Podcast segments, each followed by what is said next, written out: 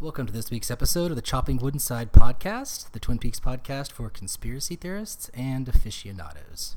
I'm your host, Murphy. I think uh, Tom's out there somewhere. Hello, Murphy. How are you doing? Pretty good. How you doing? It's been a few days. We're, uh, we're dying here, waiting for the next uh, episode. Are you uh, on the countdown? Yeah, I've got 43 hours and 29 minutes and 17 seconds until part 8. Part 9, excuse me. That's great. Do you have like some sort of like deity or some sort of like you know you're praying at an altar? Or you have something going on like the old days in the '90s. Used to have a Twin Peaks altar. Do you have? I'm doing my uh, Jack Parsons sex magic ritual. Um, I'm, I'm, not in the desert. I'm not with L. Do you have the Hubbard. box? Like, doesn't he have a box like a magic box, Jack Parsons? He does. He, it was like kind of like the uh, dossier that Major Briggs or that was found in the secret history of Twin Peaks. It oh. looks very similar. Yes, I do have my black box of uh, sex magic, but we're not going to go there. Well, maybe though we're going to dive deep into your black box of sex magic in this episode to uh, provide speculation no, on what no. we think yes is to come for episode nine and beyond. Uh, we've just witnessed obviously the most amazing episode in the history of television, maybe in the history of any sort of visual arts, in my opinion. So how can we top that?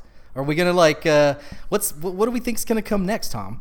Well, I've got a couple of questions for you. Do you think now that um, Hawk has uncovered, found the missing pages from uh, Laura Palmer's diary. Yes, he that has. he he has. Do you think that you asked you, a question? I answered it. Okay, all right. Do you think that the next logical step will be to call on Sarah Palmer Oh, I like that idea. She needs to come back, and I think that would be obviously the logical person to contact, even though that would cause her to go running back to her therapist that she probably found ten years ago. Uh, but yeah, no, I think that's a great idea. Yeah, I think we're going to get. Uh, I agree. I think Sarah Palmer. I mean, obviously, we had the one scene of her in the uh, the end of the second episode where she's watching uh, some violent animals on screen. You seem to know what those animals are. I can't remember. What were they? Two again? lionesses uh, attacking either a blue ox or perhaps an antelope. Okay, all right, thank you. Yep. So I think it's nigh time for Sarah Palmer to return, and I think that since Laura is the one, obviously that's the episode title of uh, next week's part ten, I believe. Oh, what's the what's episode nine's title? Uh, okay, so part nine is this is the chair. So that we should have started oh, with that. So, that is the chair. We're gonna yes. yeah, this is the chair. We're gonna meet the chair. Because he's got to be a part of the lodge, right? He's like the extension of the arm's buddy. They're probably made of the same wood. They go on dates maybe every once in a while. Uh, or do you think it's going to be just like one of those weird dialogue references where someone just says this is a chair and it's referencing a real just normal chair? Yeah, it could be like that. Uh, you know, see, remember that scene in uh, the original series where Cooper and Truman went to see Ronette, and they had uh, they tried to sit down and they couldn't really figure out the stools. Yeah, the swivel stool. And I could see someone going like, uh, "We'll get that one over there," and, and this is the chair. And go, "What? No, this is the chair." Just saying some that doesn't yeah. really have any great because I don't think these really are. I don't think Frost and Lynch, when they were writing this um, series, said, "Okay, uh, part one, you know, it's going to be called my my blog has a message for you, and part uh, nine is going to be this is the chair." I think this yeah, is there's some Showtime marketing executives yes. came up with those. Yeah. Well, I think yeah. I mean, obviously, I think yeah. it was vetted by Lynch and or Frost. But I don't think that um, it's a proper episode title. If you remember in the original series, all the episodes were untitled. It was yeah. Just, didn't some like German dubber like just create those titles himself, and that was what stuck. They did, and that's what stuck. And some of those titles are just. Absurd. I wonder who that guy is. they were terrible titles. He's they were like someone didn't but... speak English. Yeah, English was the second language to whoever created those titles. Right, right. So I don't think that. I think it's the same thing. I think they're uh, you know happy with it being part one through eighteen, but Showtime See, I don't think that uh, Lynch and or Frost allowed Showtime to give like a blurb, like a summary for each episode. So, you know, um, and instead, basically, I think they got a line from each show. It was, you know, talked about and, and probably agreed upon by everyone. We'll just use this, and I think that you know Lynch and Frost probably submitted those because we have a couple of up, upcoming uh, episode titles like uh, Let's Rock, which is a callback to Fire Walk with Me and the original series, and Laura is the One, which was mentioned yeah, well, by the Log Lady in yeah. her introduction back in '93. Well, if they're all dialogue, uh, spoken pieces of dialogue, then who's going to say "Let's rock"? Do you think it's not going to be Michael J. Anderson because he's not around? It could be the evolution of the arm, though. think so? It could be like the uh, the MC at the Roadhouse when uh, who's next? Eddie Vedder um, Maybe the evolution of the arm will actually do guest DJ at the Roadhouse and go, "Let's rock," and then spin a set. of some. Or it could be when the Woodsmen appear at on stage at the Roadhouse that it's "Let's Rock." That's their introduction, or maybe The that's Duckbill their song, the, the Duckbill Band. Yeah, Yeah. the City Hopefully that won't Band. be. Uh, well, that, we think that's gonna be later in the episode. What about the beginning of next episode? Like, I think one of the big questions on everyone's mind is is uh, evil Cooper gonna wake up with Bob still in him, or is he gonna be just a doppelganger on the run? Yeah, that really is an interesting question um, because it was unclear if the woodsman actually extracted the Bob bubble from Evil Cooper or they somehow reanimated it and well i wouldn't think bob would, would die. I think that mr c would have died. I think bob would have somehow he would have lived. I don't think bob could be just killed by gunfire. Um, so i originally thought that they were reviving um, mr c because when they were you know working on his body. They were you know massaging his, his whole body and rubbing blood on his face in a very ritualistic manner and then going inside of him and pulling out the bob membrane. And i didn't see anything that would indicate that he was extracted but we did see after the nine inch nails performed mr c you know wake up. But we don't know if bob is still in him or not. I had the theory i think i mentioned it to you that if bob is not in Mr. C anymore. It I would think that Mr. C would slowly start to take on the identity of the former Agent Cooper, and then we would have dueling Coopers in the sense that they would look exactly the same, but we wouldn't know which one we were seeing, which would be very interesting. But I don't know. So you're saying that like the Mr. C garb right now, uh, the Sailor Ripley outfit, is Bob's style choices, not Yeah, I think it's an extension and evolution of the That's what he- denim, which was a very late 80s, early 90s look. And here we are in the 21st century. I think he's upgraded to the leather pants and the snakeskin shirt and the leather jacket and the long hair. Well, is it possible So, that we won't even get any Mr. Mr. C in this next episode, and we just go back to Dougie to see? Because I think Dougie somehow has got to react to this, of what's going on, right? You, Yeah. We've talked about this before. Yeah, I think that one of the things we talked about briefly before we started the podcast was the mention of the farm with Ray and uh, Mr. C's dialogue.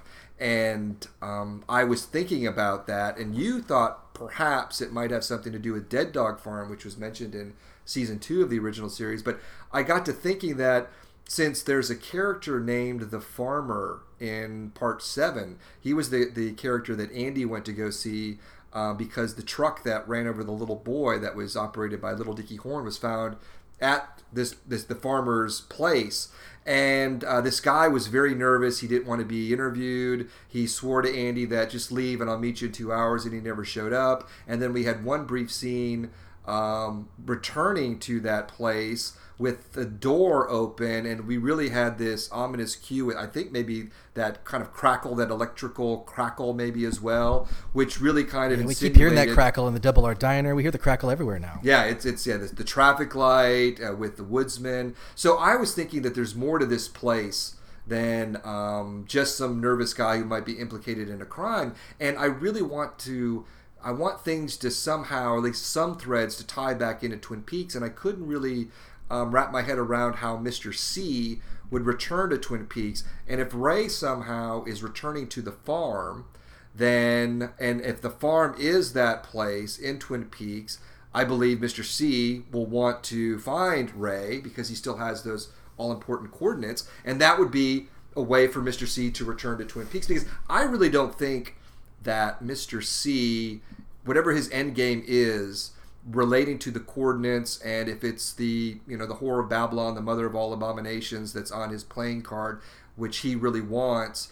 I don't think it has anything to do with Twin Peaks. So um, I think that um, we're eventually going to get Mr. C in Twin Peaks, and what better way than to go find Ray?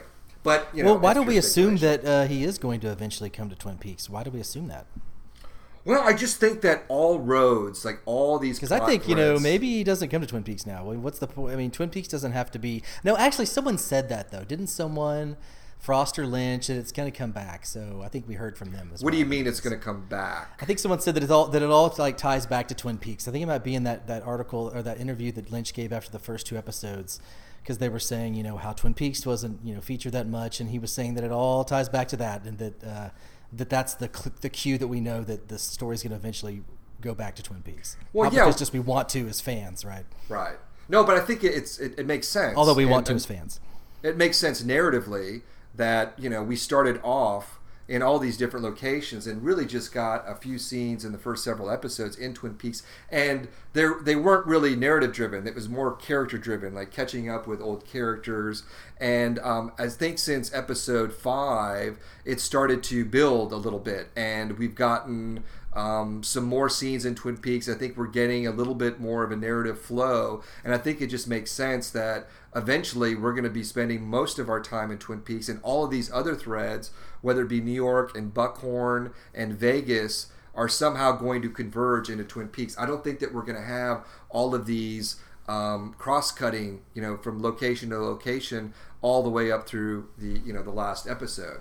I think eventually our two main really locations right now are La- Las Vegas and, and Buckhorn, and I think since uh, Major Briggs's body was um, was discovered and now found out by the the military, who are, are now going to call on the FBI that they're going to come there.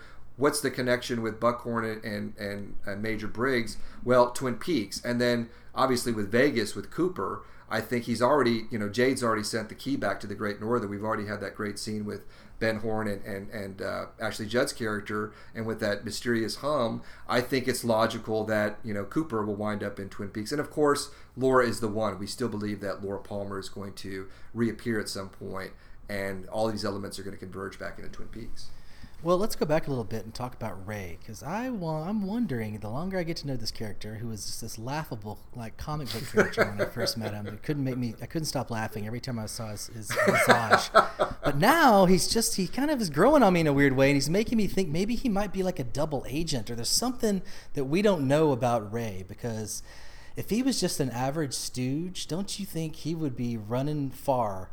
uh, on the next plane to you know Buenos Aires or wherever the getting the fuck out of the country uh, if he saw what he saw. But he doesn't seem like that rattled. He seems like he was able to compose himself, and that he's uh, hanging he's in cahoots with Philip Jeffries, and he's not just a paid stooge.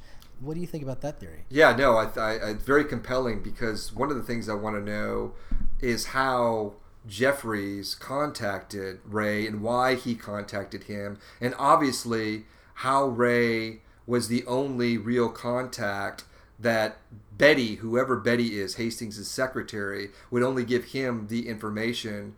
Uh, which which I, I, believe are the coordinates that Mr. C wants. So Ray is a very important figure, and uh, yeah. Like, so what if it's a trap? He was setting him a trap. You know what I'm saying? The coordinates and the whole thing, and that he's in some sort of uh, plan with Philip Jeffries to lure Mr. C to be trapped through the the lead, the little carrot of oh, I've got the coordinates. That's at least what I'm thinking. Yeah, no, I think that there might be some meat on the bone there. Um, I just, I still go back to that first um, scene where we're introduced to Ray and Daria at Beulah's. That place, I, I, I don't, I don't really. Obviously, we don't know where it is. They didn't indicate, you know, the location. Was it in South Dakota? Because obviously, that's where they were winding up. It, it would kind of make sense that it was in South Dakota, and maybe Hastings somehow, or um, Ray knew Hastings or Betty, and that's why Mr. C went to summon him and Daria. But we certainly don't know that, and that place is very mysterious to me. Otis and the two characters, and I know you don't really love that that scene or that location, but I find it very mysterious that they were in the back, and you know, Mr. C said, "Well, do you have Ray and Daria back there?" Just what's back there? Um, it just seems like you know maybe that was the farm. That's what i had originally thought but um, now i'm thinking you know maybe maybe it's something else. But yeah i agree. I think there's something more to ray um, why jeffries would, would would contact him how he would contact him. And even though ray was completely horrified by what he saw with the woodsman and uh, you know hovering around uh, uh, Mr. C and and seeing Bob's face, he seemed to know enough about what's going on to communicate to Jeffries that what he did see is maybe the key to what this is all about. Um, so yeah, I, I, I mean, I think he's at first you thought he was just Yeah, the way he phrased it, you know, I think the Cooper had Mr. He had some help. Mr. Cooper had some help. You know, I think I might know what this is all about. Like that was very casual. You know, it was not like a terrified stooge. You know, it's Well, no, he was. I think when he was watching The Woodsman, but when he was in the car, he was a little bit more composed. But I think he was. But I always thought also that, like you know that like oh he sat around and was screaming for two minutes and, and watched that, but really it was all just slowed down in slow motion. So he probably Right. got the fuck up out of there real fast. Right. You know, he wasn't watching it from. But he, the the implication is is that he's going to this place called the farm, and if Mister C goes there, then Ray will finish the job there. But like I said earlier, I I, I would think that if you plugged some guy two times and you know he's still around, he's very confident about being able to kill a guy who appears to be immortal. right, right. Yeah, so and and the Jeffries thing that that's what's very curious because it seemed like in the episode where uh, Mr. C was being interrogated by Cole, Albert, and Tammy. Well, actually, by Cole, Albert, and Tammy didn't really talk. That uh, um, that Mr. C told Cole that he had been working undercover for 25 years with Jeffries and that he had left me- messages. And then, of course, there was the conversation with Mr. C with Jeffries after he killed Daria. So the you know the insinuation is is that they are in tandem to some extent, but what we know from Ray and Daria's taped conversation is that Jeffries wants Mr. C dead and is obviously paying Ray and Daria. So what is going on there? And uh, Jeffries is in you know Buenos Aires or that black box is in some kind of you know communication device. Um, I still don't know how that is all tied in, but I do believe that black box is tied into Las Vegas with the Patrick Fischler uh, character, who is Duncan Todd, who I believe is getting messages from that black box or Jeffries uh, to hire assassins to kill Cooper. Do you think that's uh, well? Are they now? Because the right Cooper, I think there? I think they got the Bob basketball out of him, so maybe they don't want to kill Cooper anymore. You know, what's the point? What's you know what's what purpose does Cooper serve now? Doppelganger Cooper to them, or why do they care about him um, if they've got Bob? And I'm assuming the Dugpas, uh, the Woodsmen, like maybe gay, were sent by Philip Jeffries to get the get the Bob bubble back. Do you think Philip Jeffries, no. or, or, is he just no. a human, just like a, a, a guy trying? you know, like Jack Parsons trying to tap into this other world, um, which he was portrayed in Firewalk with Me as a guy who, you know, was time traveling around, but he wasn't one of them, you know. Right. Um, I associate the, you know, the Woodsman, the Dugpas uh, with Bob. We certainly got that in part eight after the atomic explosion. We had that whole scene of, of the Woodsman at the convenience store. And then right after that, we saw the, um, the the creature that some are calling the the horror of Babylon, the the Antichrist, uh, the mother of prostitutes, the mother of abominations, basically birth with this umbilical cord all of these eggs and the Bob bubble. So I think that Jeffries, um, I would guess that Jeffries is maybe doing the same little quantum leap time jump that Garland Briggs was doing, and they were on opposing sides. I don't think Jeffries is um, associated with Bob or the Woodsman unless he is um, with Host, uh, because um, you know there was that line when Mr. C was talking to him that he will be with Bob again. Well, we don't know about Jeffries ever being with Bob. We know about um, Leland being with Bob, and we know about the Spirit Mike being with Bob. So there's a big mystery with that, but uh, but yeah. So Jeffries, I think there's, I think we're going to find out a little bit more about Briggs and his uh, time jump. I'm going to talk about that a little bit later. There's a character called the uh, real life figure called, called the Count of Saint Germain, who some believe was based on or was the reincarnated um, Francis Bacon, who is this uh, uh, English philosopher. I'll get into that a little bit later. But um, I think that since Briggs um, his prints were found at 16 different crime scenes, and now at the 16th crime scene, his body was found, but his body hadn't aged since the end of the second series. So basically, in 25 years, he was still like in his late 40s. That he was doing the, the Philip Jeffries quantum leap jump, and they're on opposing forces, opposing sides. I would believe that Briggs is more on the side of good, related to the White Lodge, if we're going to go there, and Jeffries, which we already know, has been to one of the meetings at the convenience store, has maybe seen Bob, the woodsman, uh, the man from another place, is maybe um, on maybe that darker side, but certainly it, it, it's pretty vague at this time. So then that begs the question: If Philip Jeffries did not order the woodsman slash Dugpas to come out of the woods and steal the Bob orb, um, who did? And, and is are they just is the woodsman from the fifties that we saw crushing skulls? Is he the one who's their leader? Do they have a leader? Is Bob their leader? You know, like what's who directs them?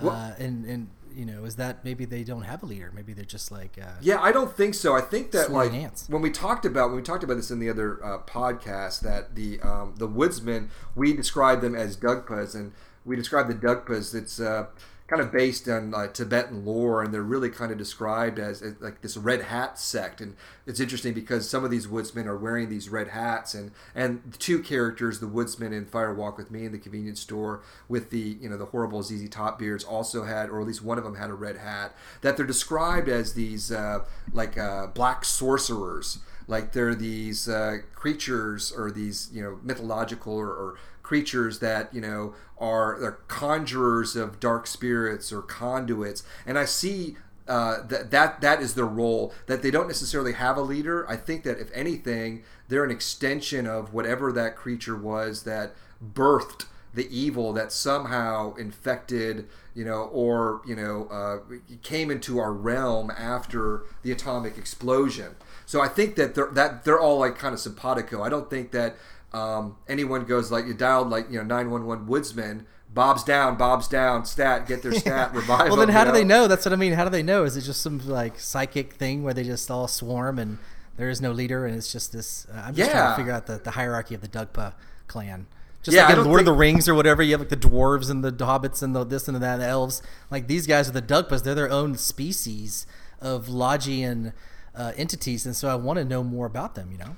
Oh, I do, yeah, but I don't think we're ever going to get any concrete answer as to you know what you know their true definition, what their true motive is. I just I think we get what like Lynch like paints. I mean, there's enough like meat on the bone, so to speak, for us to intuit what kind of is going on. And just like all of Lynch's great works, that's what he presents us. He gives us, as he says, room to dream and to interpret how we want to. And I think Frost somehow is able to marry his more literary um, devices or um, storytelling with more of Lynch's abstractions, then we get that perfect marriage. And maybe we get a little bit of answers with some instances, um, but I think when we're dealing with like lodge spirits, namely like Bob and and the Dugpas, um, we're we're not going to get anything like concrete. Like this is the I think we got kind of not necessarily an origin story of like how they came to be, but I think like we got a story of like how they came to be, uh, you know, on our, you know, on, on Earth or at this particular time. Maybe they were there b- before other planes of existence, other planets, what have you. Maybe this is another version of like an alien, as Mark Frost discusses in the Secret History of Twin Peaks. All these different like you know types of aliens that you know have been seen you know at different various times more so after the the, the nuclear uh, the atomic explosion with the onset of extraterrestrials at Roswell and what have you. But I don't think Lynch is going to define you know his spirits as an alien. I think that's that's Frost and, and he was able to, to run with it in his book Does Frost talk about like woodsmen and origins of the Dugpas and you know in, in extent like I can't remember like from the book. Does he talk about that a lot? not I don't think it? Woodsman there's a mention I believe of a or Dugpas. No, okay, there's two things. Well, there's a mention in the secret history of Twin Peaks about a fire, I believe in 1902, where I can't remember if it was eight, six, ten, or how many number of, of these like woodsmen or lumberjacks like perished in this fire. And uh, I think the, the the description is very similar to what we're seeing as woodsmen. Now, there's another instance in the seek, or excuse me, the Ax, the Twin Peaks Access Guide, which was really um, one of these these books that was uh, published around the time of the original series. Um, it was more kind of a fluff piece. It was like you know an access guide to the town, giving like insight into some of its lore and its local color. Where there was something called a passion play, um, which had a very like similar connotation to Glastonbury Grove. But I always remembered this image. They had an image of uh, a bearded character with white eyes, and I can't remember if it had a hat or not, but it looks exactly like one of the woodsmen. But it, they weren't called woodsmen in the Access Guide, or maybe even a Dugpa. Or they might even mention a Dugpa. I can't remember. But um, so that's the closest thing that I think we've had of a mention. Uh, It's interesting that he would not go into detail like the Dugpas. Maybe he's been saving for the series. Well, here's the thing: they, Frost was not um, uh, affiliated in any way, shape, or form with Firewalk with Me, and that's where we had our first introduction of a character listed in the credits as the woodsman. It was, for number one was played by Jurgen Prochnow, and I don't know who the other actor was, but they were in that you know iconic scene above the convenience store. So I think that was a creation of um, Lynch and or Robert Engels, who co-wrote the script with him. And when they, you know, they went back, Lynch and Frost went back to, you know, to conceive and to write the new series, that um, they they incorporated um, these characters into the, the, the mythology. So maybe Frost didn't really, you know, conceive this on his own, or maybe it was discussed in, during the original series and never, you know, never, you know, uh, written into the script. But I, I'm leaning more towards Lynch on this one. They seem more. Do you think the word Poe will ever be uttered in the new uh, series? No, no, I don't think so. They just won't give us the answers we want. Well, I think No. Sooty is one of my favorite characters of the entire season. If I uh, was still a kid and wanted to buy an action figure, I would definitely buy Sooty, and I think he's one of my faves. I'd even have like talking Sooty. Um, I could, I'd watch the Sooty spinoff, you know. So I think I like Sooty the best. So I really want to know more wait, about. wait, Sooty. wait, wait, wait. Sooty, the Sooty in the jail cell with Bill Hastings, or got a light Sooty? Uh, no, that's the Woodsman. I would consider the Woodsman separate. Like I love the Woodsman. He could be like Sooty's buddy, but like the Sooty, the first Sooty, the original Sooty Okay, we saw Okay, in yes. the jail cell Right. is the Sooty I want the spinoff. Like maybe uh, I the agree. Woodsman could come on, yeah, as a co-star. Maybe Alf. You know, we have some different characters coming on, so I would be into that. But uh, yeah, so I'm really interested in knowing about the Woodsman. Like I want to know more about and the Woodsman. Uh, Well, I think we're going to get more. I mean, I think just having that scene at um, the morgue or the hospital in Buckhorn where Lieutenant Knox, we don't know if she saw one of those woodsmen or just felt a presence. Um, but there, the, that that woodsman character being at the morgue, I think, is significant in the sense that um, we had just had a scene over, you know, the, the, the body, the headless body of Major Briggs. And I think that there might be some correlation there because we saw the original woodsman slash sooty in the jail cell like not directly next to Bill Hastings, but two cells over, and we still don't know what went down with Hastings when you know um, the the murder happened of, of Ruth Davenport. We don't know if that crime scene, if if, if William Hastings is uh, is you know accused of killing Ruth Davenport and Garland Briggs, because we don't know you know where his head is, and we don't know where her body is. So I think that we will get more of, of Woodsman, but I think it'll be more in line of what we've seen, more, more atmospheric, more mysterious. I don't think we're going to get like any definitive, uh, definitive answer. But I think that in addition to Bob and the convenience store, that they're somehow tied to that investigation in Buckhorn with uh, with the Hastings investigation. Yeah, you know, I mean, I think the Woodsman, the Dugpas, the Sooties, whatever you want to call these guys, like they're the main antagonists now. Really, I mean, I think like we got Bob and Mister C, but uh, Bob hasn't manifested except for within Mister C. So until he pops out, um, I, I'm I'm putting all my fear uh, meters into into those guys. Those guys creep me out. I'd love. I mean, of all the scenes that I could see in episode nine. Um, a scene with like Matthew Lillard somehow in the jail cell and doing some weird something. Sooty shows up and something fucking weird happens. That would be one of my number one wanted scenes, uh, at least in my opinion. Yeah, what I want to see um, uh, related to um, Hastings' character is I would love to see like a Lynchian flashback to uh, that night where you know he dreamt of being in her uh, apartment and killed her. Like, do you remember in Lost Highway?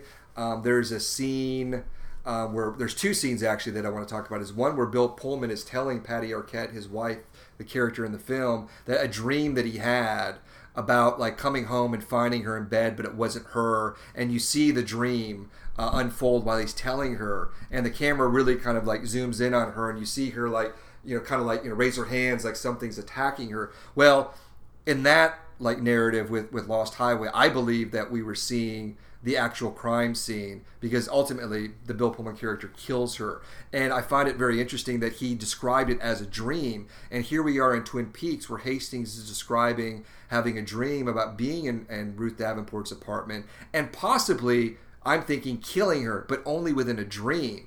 Um, and then they're also in Lost Highway, if you remember at the very, very end of that film, there's a flashback to where like you know you're you're you're kind of putting the pieces together. You see Mr. Eddy with Patty Arquette's character, and they're watching a porno that um, Patty Arquette is starring in with that has like Marilyn Manson, and you're it's yeah, like isn't it like on 16 millimeter or something? like yeah, that? it's like yeah, it's a black and white, but it's like it's an old it- stag film, yeah, from that. It, It was, was just she's in it with Marilyn Manson getting yeah fucked, yeah. Right, and uh, it was just this this little like Lynch artistic scene, this flashback that you know added a little bit, you know, uh, gave you a little bit of a clue, but added a little bit more mystery. And I'm hopeful that we're going to get something like that in this new series re- uh, related to that crime scene because I think it would be fascinating. I think it would be uh, tour de force, like a great set piece. And can you imagine too seeing like this this this room? Like remember that scene in Wild at Heart where um, where Harry Dean is taken to the room and uh, and Grace Zabriskie's character and, and David Patrick Kelly and Calvin Lockhart. There, he's about to be murdered and Ritualistically. Right? Yeah, and it's this dark. Fuck me, Reggie. Yeah. I remember that. Fuck me now, Reggie. Yeah, that's it. and uh, Hello, so. I, when the music's really slowed down and it's like you said, it's got that ritualistic kind of like uh, flavor to it. Like if you were in Ruth Davenport's apartment and it somehow was like within a dream and you saw Hastings there and you saw maybe one of the woodsmen there and maybe you saw like Garland Briggs and you just got this little you know just this this crazy little scene. You're not gonna you maybe show like the head being cut off but i would just think that scene adding that scene would give us like an answer and also create more mystery. And that seems to be like lynch's you know kind of uh uh, you know his uh, his calling basically when he is he's called to answer he'll give you something but he'll add a level uh, a layer of mystery upon it so i hope we get that because I, I don't think that we're done with Lillard quite yet. I certainly hope not. No, me too. I mean, we haven't seen him since episode two, so I think it's about due time to see that guy again. Yeah, and the one other aspect of that, which is you know very very curious, his wife, Phyllis Hastings. There's two Yeah, things. Phyllis is still dead, like in the living room, isn't she? She's collecting flies at this point. Has somebody knocked on the door?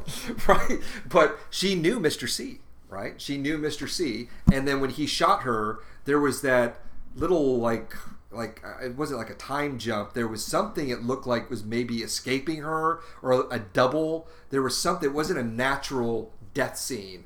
So um, if Hastings is having you know some kind of dream, or if he was maybe host to something, perhaps Phyllis was maybe some manufactured activity going on. I just think that we're not quite done there, and we're gonna we're gonna have at least another moment in Buckhorn related to that uh, to that little thread. I'd like to see uh, Jane Adams doing stand up, like at the end of one of these uh, episodes. That's just all it is. It just stares doing Over the stand-up. credits. Yeah, over the credits. Her at some Buckhorn Comedy Club, right? Yeah, yeah. With like Buckhorn three Comedy people Club, in the like crowd. two people barely laughing. She's up Yes. She's got some good jokes, you know, like she did in Yeah. New York. They were good things. You know, Oh, that is laughing. hilarious. That'd be great. That would be great because we've got bands, we've got the double R, we've got the little girl with a bug in her mouth. We had the gramophone. Let's have and the gramophone. Let's have Constance doing stand up Yeah, in just- Buckhorn. yeah, little I salute you, my stand-up. friend. I like salute you. I do. I do like that a lot. Yes. Thanks, buddy. Okay, what- some once in a okay, so part- need, hey, yeah, let's switch to something else. I think we've been ta- out talked this this. Oh yeah, well, okay. So part nine, another thing I wanted to talk about. Um, some people are, uh, at least I came across a couple of, uh, of references um, to the Becky character, the Amanda Seyfried character. She's really only been in one episode. We know that she's married to, uh, uh, is it Caleb Landry Jones? Is that his name? Um, Yep. Stephen. Uh, the great mumbler. We know that they're married. We know that they have a drug habit. We know that they don't have any money. But you know, she has We know he can't tie ties, nor can she. and he can't write a resume properly, and uh, he got schooled by the snake. But um, so there's maybe some kind of comparison correlation to Laura Palmer that maybe some people suspect because she's young, she's blonde, she's got a coke habit, you know, she or a drug habit, she's with a bad guy.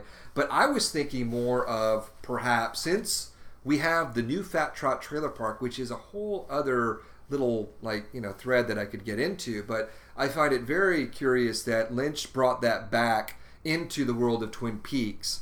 I think more so than uh, just to reintroduce the Carl Rodd character played by the great Harry Dean Stanton. But my thinking is like well, instead of Becky, the Amanda Seyfried character, being maybe the new Laura Palmer, which I don't think Lynch and Frost are, are, are going that way.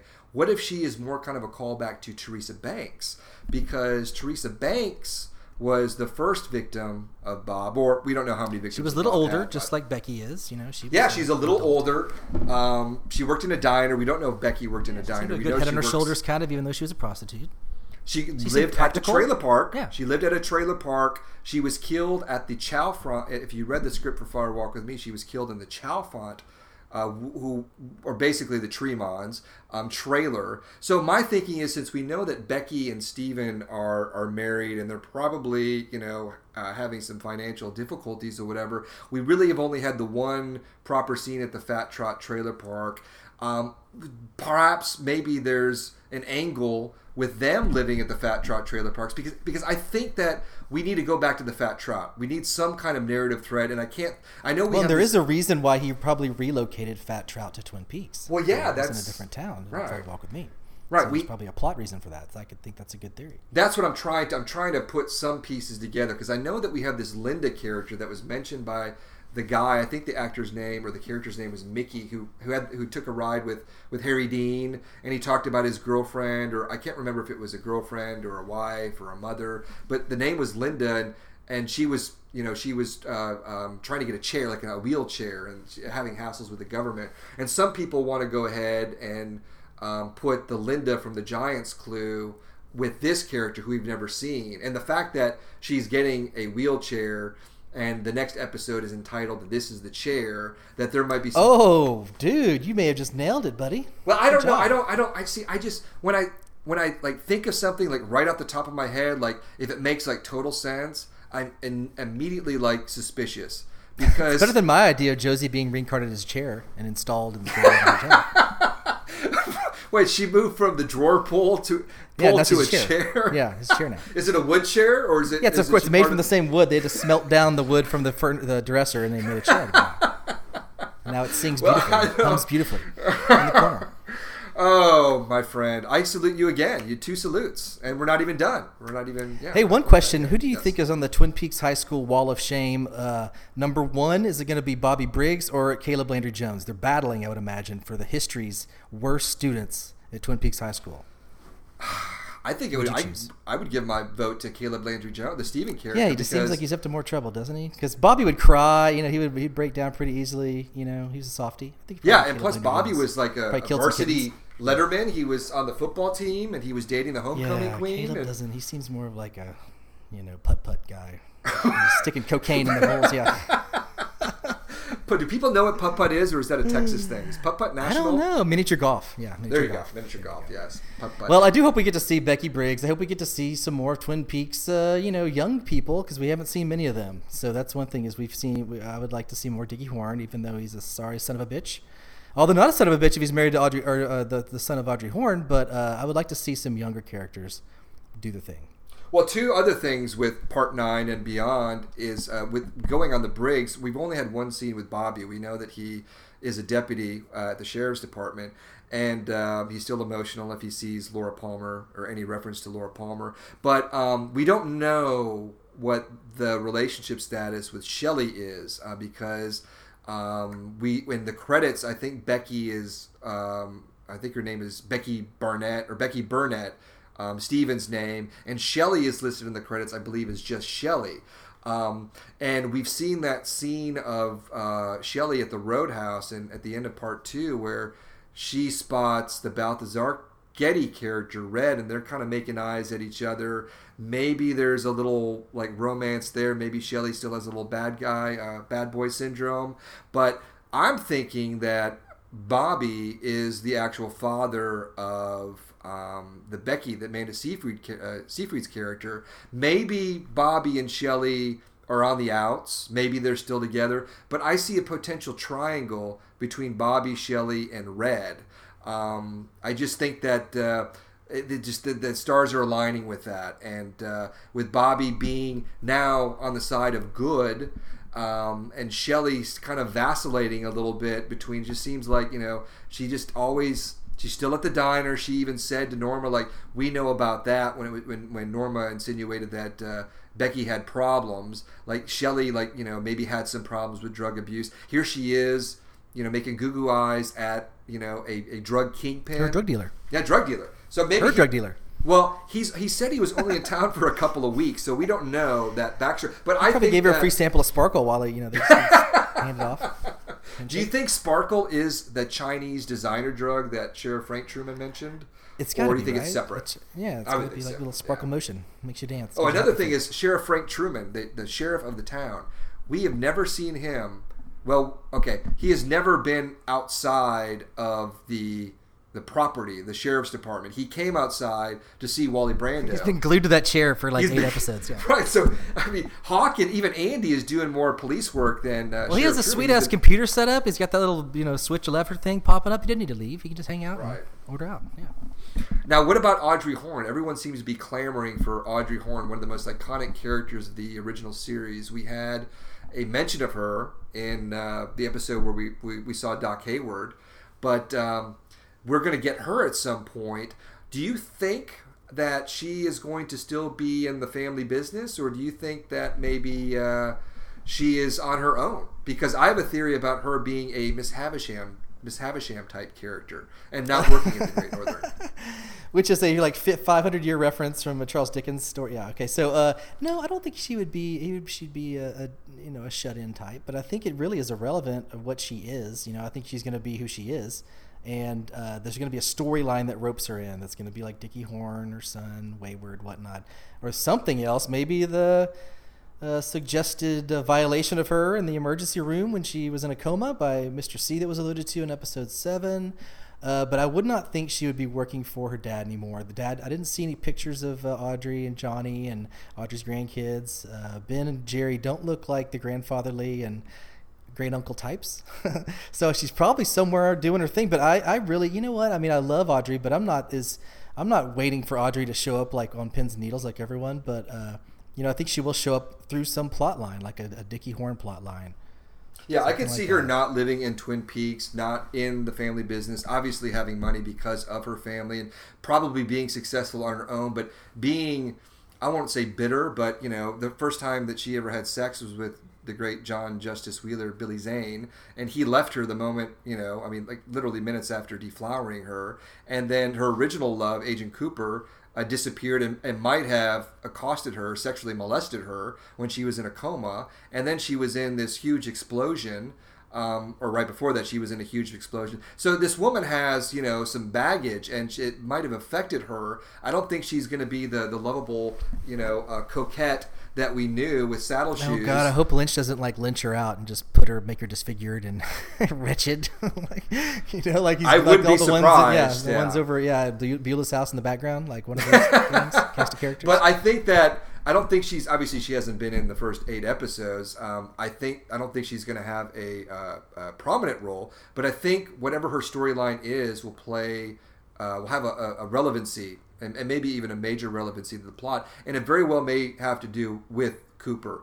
Um, the one insinuation is that perhaps that Richard Horne, little Dicky Horne, is her son. We don't know um, who he is. We don't. He could have been adopted.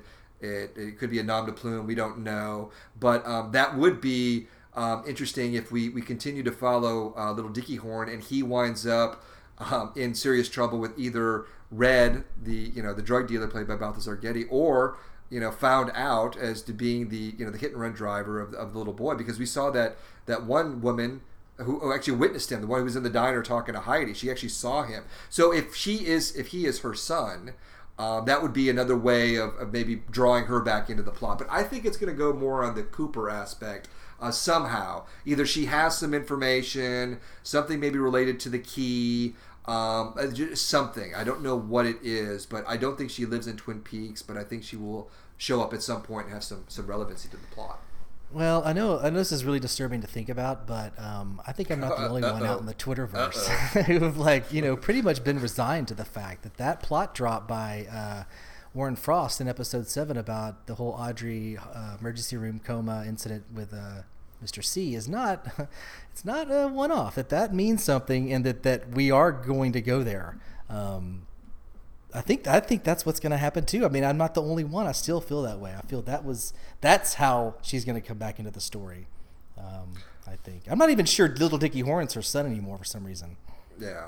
So you really think that uh, Cooper he you Yeah, know, I do. got dressed, Diane, checked I- out yep. Audrey.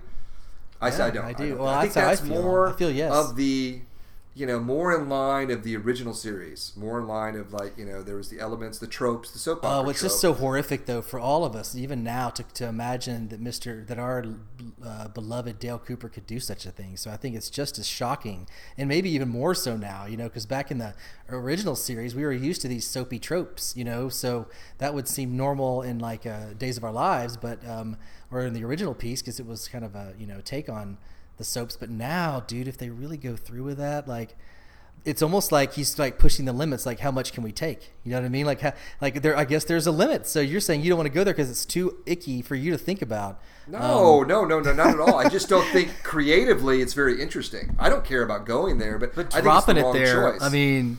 That's fine, but it's but it's been dropped. Is what I'm saying. You can't undrop it. I well, no, but here's one. Th- okay, that's been dropped, but here's what else we know. I mean, I would assume right after, because that was you know that this either the same day or the next day after Cooper came out of the lodge, that Annie would have also been in ICU. We know from Fire Walk with Me and the Missing Pieces that she was at the hospital. She was catatonic and she had the ring and um, a nurse took the ring. So when you name drop Audrey Horne, when Doc Hayward name drops Audrey Horne, everyone jumps on this. Okay, Cooper, you know, you know, sexually, you know, assaulted her.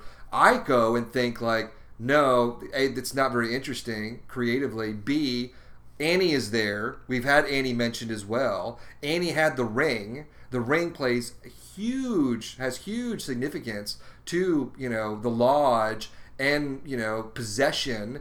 So I, it very well could be that. Um, so I, I just don't. I just I'm not gonna automatically jump on that. Just like he may have jumped on Audrey, I'm just not going to go there. But, uh, um, maybe he jumped on Heather Graham and Audrey, and there's going to be like a Witches of Eastwick type situation where he's got two little kids by two different women, and they all grow up to be antichrists. His little uh, high school sandwich, a la the yeah. Great Went. Yeah. oh, let's put, let's, uh, well, I mean, but okay, here back to the back back to the point is that I really do feel that like the most like that's the worst thing you could possibly do. You know what I mean? Like, and that they that he really did hit the nail on the head. Other than like going and murdering Audrey, or that's almost. Wor- I mean, but if he raped her in a coma, that's worse than killing her. You know what I mean? Like Diane, really, if had killed her, it'd been less worse than probably what he's done to her. So that for me rings true in terms of the worst that evil Coop could have done, um, and that's what's frightening to me, and that makes me feel horrible. But I feel that's it feels true right now. I hope it's not, but uh, you just want to have a quick flashback scene, flashback scene, a la Frank Booth, Dennis Hopper humping Isabella Rossellini with Evil Cooper humping Sherilyn Fenn. You want it with the, the blue velvet? No, that, okay, that might be drawing the line. Actually, I think that could draw the line in terms of censorship. But I mean, you know, I think that that's what's so great about there is no lines anymore. This last right. episode proved it. There's no lines. It could be anything. So uh, I'm not I'm not, not discounting the possibility, even as it's gross and horrible as it seems. You know, so right. But of course, so, like to see her come back in a different way. But uh, yeah.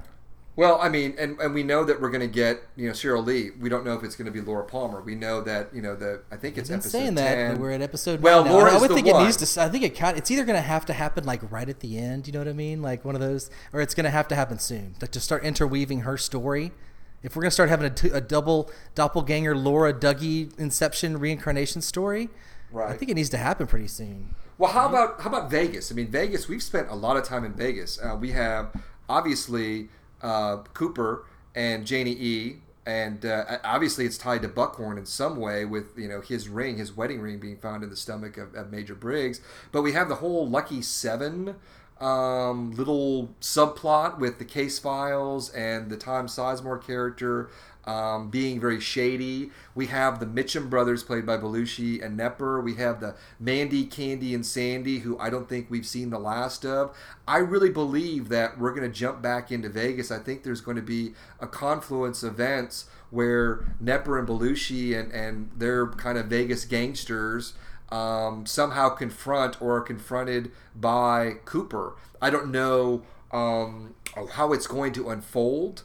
Um, I don't think it's tied into like Mr. C's master plan, but I don't think we're quite done there. Um, I used to think that um, since Lynch is a huge fan of Jacques Tati, um, he's a French filmmaker, yeah. and uh, the film uh, Mr. Mr. Hulot's Holiday. Hulot's yeah, a lot Holiday. of not di- no dialogue yeah, I mean, we, we, thought we were saying like you know, well, we know that um, MacLachlan was kind of channeling, especially after a recent interview, like you know uh, Peter Sellers in uh, being there as Chauncey Gardiner, in addition to I think Rain Man, Dustin Hoffman.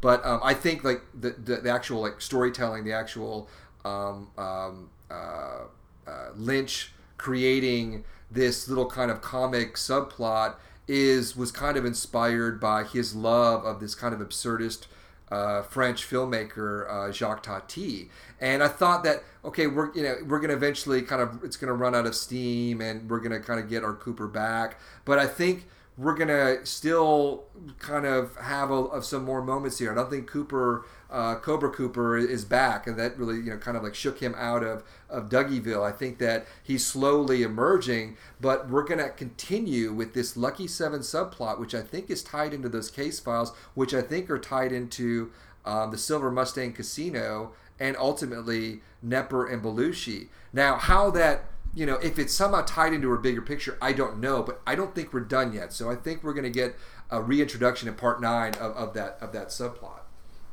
You know, I think you may be onto something. I'm not sure if we talked about it in a past pod, but um, when Dougie's doing that magical mystery tour over the, the case files um, and drawing all over it, some of the people he's starring next to, the characters, they're the guys from the casino, the dudes that got beat up, and you know, so it's going to tie back to the casino. Oh, okay, all right. investigation, yeah. Yeah, I just think that there's they're spending way too much time there. It's not just Lynch taking his time and and trying to create. You know, obviously he's showing you know, we're, or we're seeing Cooper basically reborn and learning to be Cooper, and he has this ready-made family. I just think that it's it's not going to suddenly like he's going to snap to and say goodbye to Janie E and to Sonny Jim. I mean, I I don't think he's going to pack them up, you know, in the car and road trip into Twin Peaks. Um, I wouldn't be surprised if there was some kind of like tragedy um, related to um, his family, Janie E. and Sonny Jim. But um, yeah, I think that we're going to still spend a couple episodes. I don't think that we're going to get our major characters, especially like Mr. C, um, Cooper, and or the FBI into Twin into, into Twin Peaks proper until probably maybe part twelve or part thirteen. I think we're going to have another three or so episodes. Uh, um, part of these shows will will will kind of unfold the, the, the, Vegas narrative and come to some kind of conclusion. Now, it might lead to Twin Peaks eventually. I'm not certain, but I, I think people who are just waiting desperately for Dougie to wake up or Cooper to wake up, uh, they're in for uh, uh more more more Cooper as Dougie. I think it's going to keep on. Uh, I think we're not quite done yet, my friend. No, of course we're not. I mean, I think Dougie could even be. I mean, he may last till the end. I'm still like leaving that possibility open. Although I think you know it's possible if he somehow learns his lesson or whatever it is he's trying to do to come fully back and becomes like Cooper, then maybe all of the rancho or whatever that, that is just an illusion. It'll just disappear. You know what I mean? Like I think Janie, they that still may not be real in my mind, even though it seems like they've proven that it is because they've interacted with policemen and gone to you know all these other you know gone to casinos.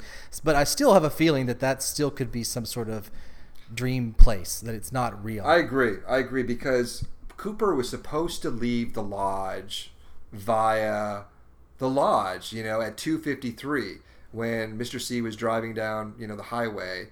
Cooper was supposed to, they were supposed to transfer. They were supposed to switch places. And then all hell broke loose.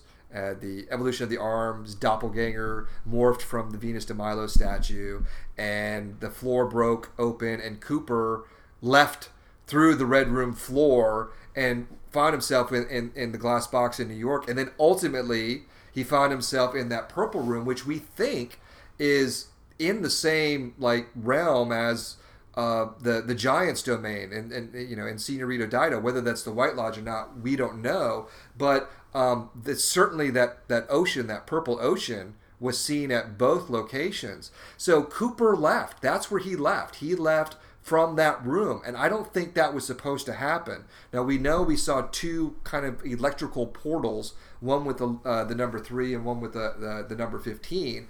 Uh, the uh, the woman with no eyes was was adamant for, for Cooper not to go through the one with I think it was 15, the first one, and then she went and pull the lever of that alarm, which was also in the Giants' domain. It's the, the same structure, and I believe that's what changed that kind of reality because the room changed. The the American Girl appeared. It had a different yeah, portal. that's right. and Cooper went out. So I don't think so. Your um, theory that um, whatever Rancho Rosa, Vegas with Dougie and that family. Uh, I, I don't think it's an alternate timeline. I don't think it's a whole manufactured reality. I would subscribe more to kind of a dream.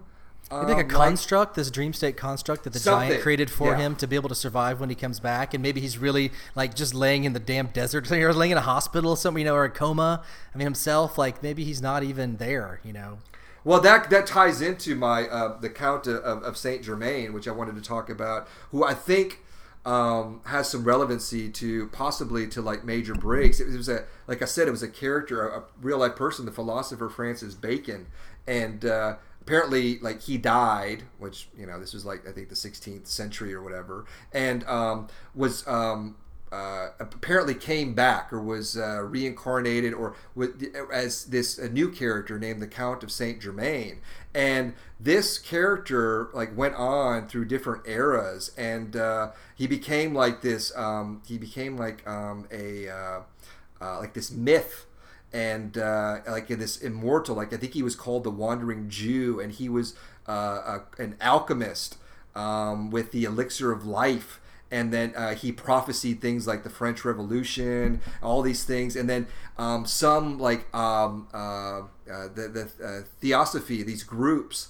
they honor him as this supernatural being called an ascended master. Um, so I was reading all these things, and there's some kind of parallels to like you know the the the, the both Dougie um, or Cooper in this new like life as this newborn, like trying to go through these steps and become like you know uh, the master of his own domain, so to speak, ascending, and also with the giant as well. I, I, I saw some correlations with there, but this Count of Saint Germain is a very interesting character and is tied into a lot of the literature that Mark Frost. Uh, has read and has admitted to being influenced by. And I think Mark Frost is more of the occultist in the Twin Peaks um, lore, and I think Lynch is more of the spiritualist, and I think they have a great marriage together. That's why I don't think Lynch is uh, going to describe something like we discussed the uh, the mother, uh, the horror of, of, Babylon that we saw. We think that kind of creature uh, spewing that umbilical, pour, uh, umbilical cord of all those eggs and Bob. Um, I, I, think that like some people want to describe that as the horror of Babylon, and that's tied into Jack Parsons and Aleister Crowley. But I think Lynch won't go there. I think you know he'll maybe give a visual clue. There'll be some insinuation where Frost will go ahead and write it in his book. Lynch will go ahead and give you some in, uh, some dream imagery. So um, there's a lot of like literary, like a lot of like you know uh, devices that Mark Frost basically admitting in 1992 in this article that I came across that the whole mythological side of Twin Peaks was really him, and it was based on a lot of like you know texts that he um, read a lot about the, the, the Masons and, and uh, Theosophy and something called the um, the um, was it the Order of the Golden Dawn was something which I came across these are i mean i am just now i mean i've heard of these things but i'm just now really kind of jumping into it. And if you really want to ascribe theories um, with some of these like you know uh, the plot threads these these characters whether it be the Dugpas the glass box monster i think like you know read the secret history of mark frost. Read into like some of these things that i'm mentioning. But also you should tweet be, about some of this stuff out to the audience. I'd like to read it too. Oh, Oh well, may, yeah, maybe I will, but I think be careful though because Lynch, he's you know he's he, he's not going to lay out anything with any definitive answers. Um, but it's fun to see it tied into reality. You know, I love to see the history of it all and see all these occultists and people that look like they were trying to find the Black Lodge in real life, and so that's that's intriguing, even if Lynch never really puts it in there. You know, but he well, might. yeah. Well, you know about know. the. Have you read the script of the final episode of the original series? I mean, maybe you gave it to me a long time ago. I read your copy, but I don't remember it. Yeah, it's it's vastly different. I mean, we had this basic you know setup of Windom Earle versus Agent Cooper within the Black Lodge. And in the original, Didn't they have a pie contest in the original script? In the Black Lodge?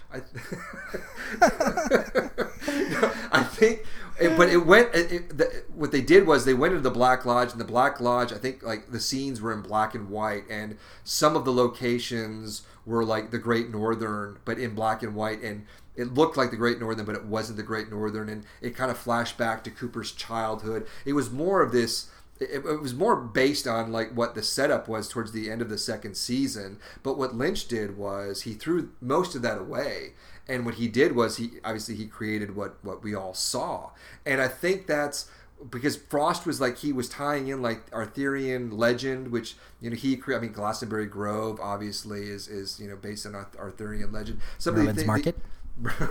well, there's a callback to this new series, but Lynch threw a lot of that stuff away, and he he scaled it down and, and, and made it more of about Cooper and Cooper's self and Cooper's shadow self and callbacks to the, the pilot and Laura and you know, the lodge and these real primal beings. And he scaled everything back and he, he didn't give us any answers and he made it like purely abstract.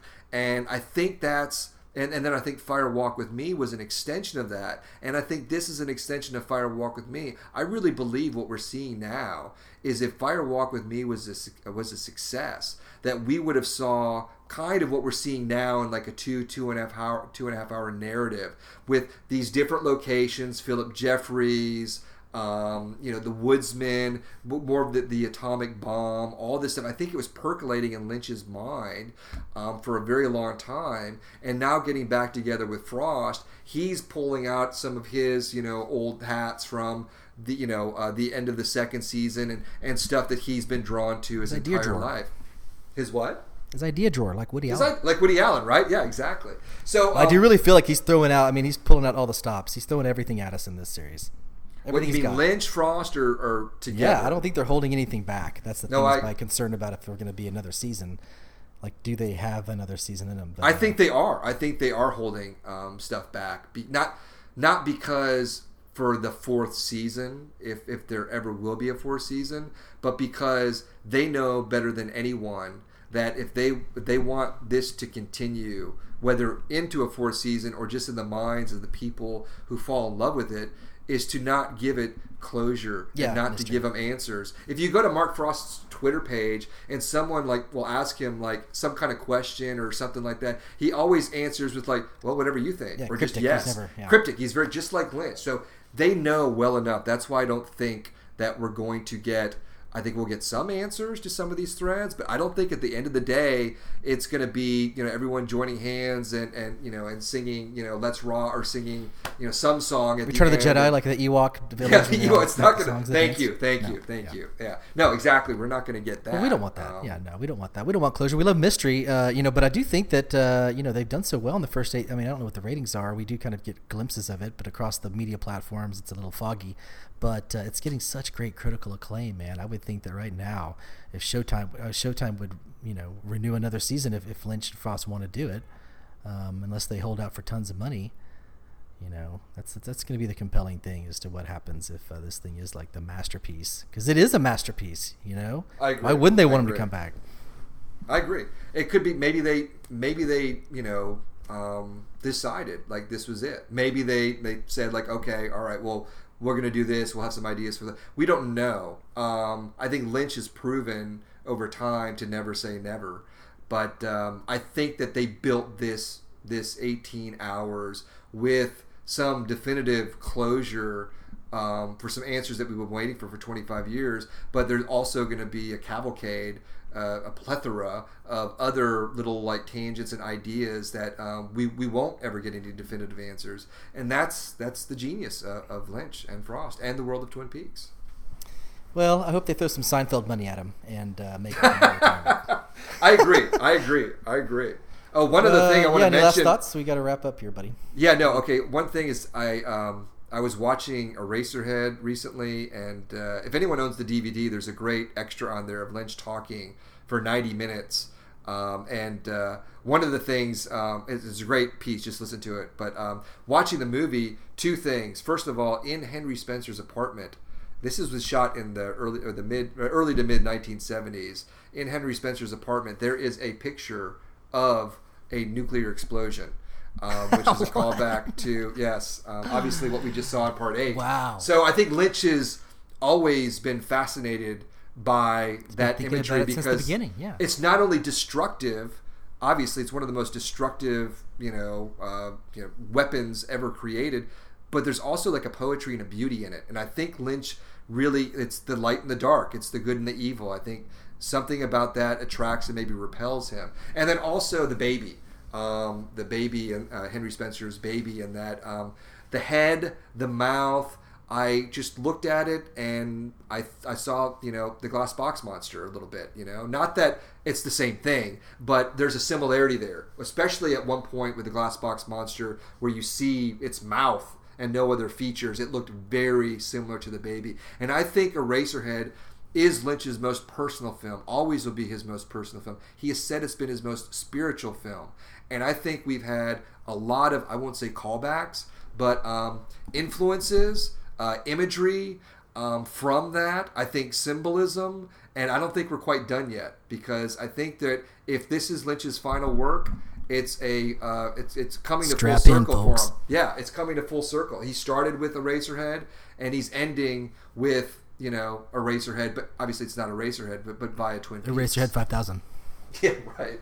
I think the next half, I mean, the next ten episodes are going to be even more um, bonkers than the first eight personally. I think he's just warming us up. I agree. I don't think we're going to have like a uh, an interlude like we had last week with 40 minutes taking place in the past. I wouldn't be surprised if we have maybe a couple of flashbacks. Uh, we, we find out what happens, like who that girl is. Well, we talked about that episode for three hours. So if you guys want to uh, dive into our theories on who that little girl might be, um, and, and all the other you know um, theories and imagery from that uh, from that episode. Listen to those previous podcasts. But I agree with you. I don't think we're done with some like serious fucked up, bizarre, um, whether it's lodge, astral planes, disembodied heads, um, master surrealism class three thousand. We're not done yet, and I think maybe that episode entitled "Let's Rock." Might be a gateway. Oh yeah, into, I think it meant yeah, gateway. Yeah. We just dive into the lodge and that's it. We don't ever come back after that. Right. Yeah. No. Deep dive. I, yeah, I, I agree. We're not quite done uh, yet. Well, I can't wait. Uh, I think we need to wrap this one up. It's been a great episode. We cannot wait for uh, Sunday. Um, but in the meantime, if you guys want to send us any feedback to our choppingwoodinside at gmail.com address, we'd love to hear your feedback, um, your ideas, your questions, your experiences. Uh, we're also on iTunes. We'd love to give you, if you'd give us some uh, good ratings there so we can get moved up the hierarchy. Uh, we've been getting some great feedback uh, on Twitter, Facebook as well. So keep sending it. And uh, any final thoughts, Tom? No, I think, uh, I mean, I think I'm just eager for part nine. I think that it's going to be great, and I'm looking forward to it. And we'll be back on Sunday night for a recap, and uh, we'll probably uh, dive even deeper into part nine uh, middle of next week. Sounds good. All right. See you guys next time, and thanks for listening. Bye.